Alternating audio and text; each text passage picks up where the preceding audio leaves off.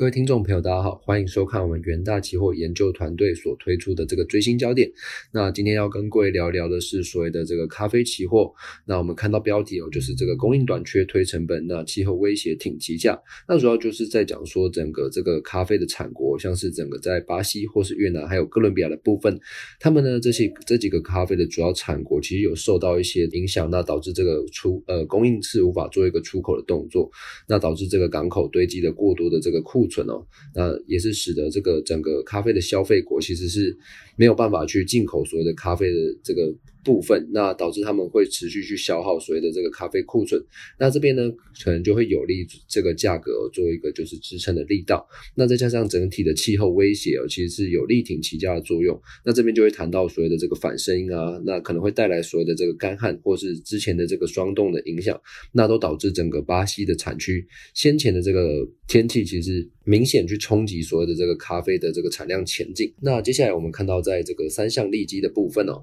首先第一。部分我们会回顾这个走势的，呃，就是期货价格的走势。那第二个部分我们可以看到这个整体的咖啡供应哦，那主要是受到这个货运的问题。那还有在整个巴西、越南还有哥伦比亚的咖啡其实都有一些下滑的迹象。而在这个需求的部分，其实我们可以看到，虽然说这个最近有这个。有一些疫情的影响，那不过我们可以发现哦，其实整体的经济还是呈现这个稳健的复苏。其实各家机构也都会去调升所谓的这个明年的经济预估，那这都会有利于所谓的这个咖啡的需求的预期哦。那最后我们可以看到，在国际市况的部分，而筹码部位哦，就是管理基金这个进部位是持续的这个加码进多单的部分。那当然这个地方也会对整个看呃整个的。对整个咖啡的价格是做一个正面的看待。好，那我们可以看到，在这个第三页的部分，整体的这个咖啡期货的这个回顾，那基本上我们从今年的三月份，甚至到这个今年的这个十月份。都是持续在推动所谓的这个咖啡的期货价格，那基本上都是呈现正面的角度来做一个推荐了。那这个部分呢，我们可以看到，像是在三月的这个追新焦点啊，六月的追新焦点，还有在这个七月以及这个十月的这个季度导航，还有在这个九月的产法说明会的部分，基本上都是偏向正面来做一个看待。好，那在第四页的部分，我们可以发现哦，这个整体的这个咖啡的出口供应其实是呈现大幅的下降，那主要就是受到先前。这个七八月其实有提到，呃，巴西的这个霜冻，还有这个，因为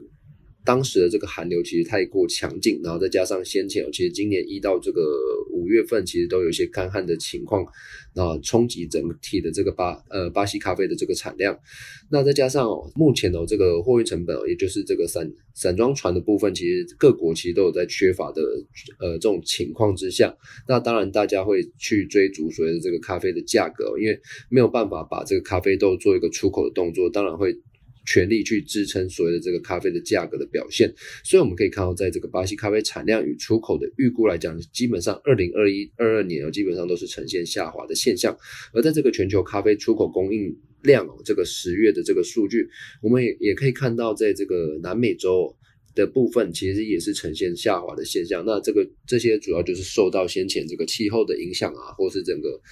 呃，货运成本的上升的部分，其实都会去连带去影响到所谓的这个咖啡的出口供应哦。那当然，对于整个供应前景来讲的话，基本上就是还是维持在偏低的部分。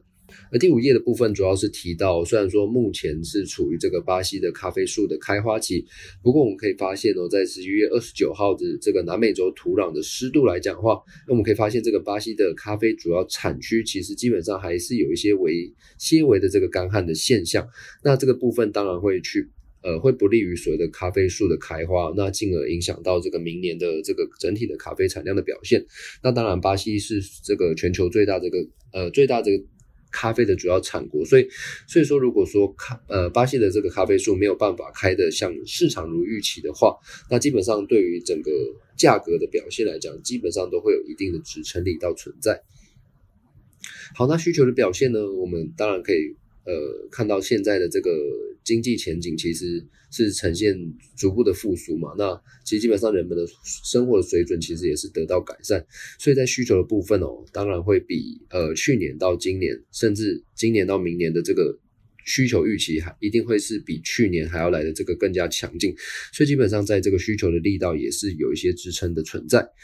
那国际出况的部分，我们就可以发现，其实期价是一直是持续向上做一个突破。那所以在这个部分呢，管理基金是持续的加码所谓的这个净多单的部位。那目前的这个管理基金的多单部位已经维持在这个五万口的水准哦，其实是相对在年初两万口是呈现大幅的成长。那基本上也是相对去看好所谓的这个咖啡的期货价格。在这个最新焦点的最后，我们来做一个这个特别的推荐。那主要是推荐这个小麦。的这个外选的部分，那我们可以发现这张走势图哦，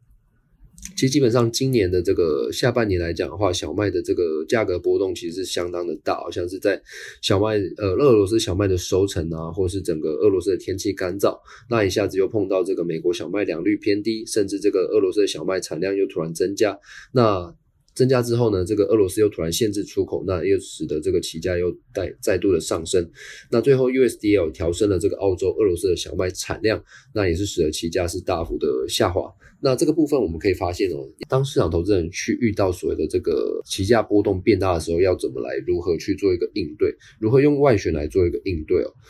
那当然，这个第九页的部分，我们就跟各位讲到，除了单买进这个所谓的这个买权之外，或是单买进卖权哦，可以把呃可以把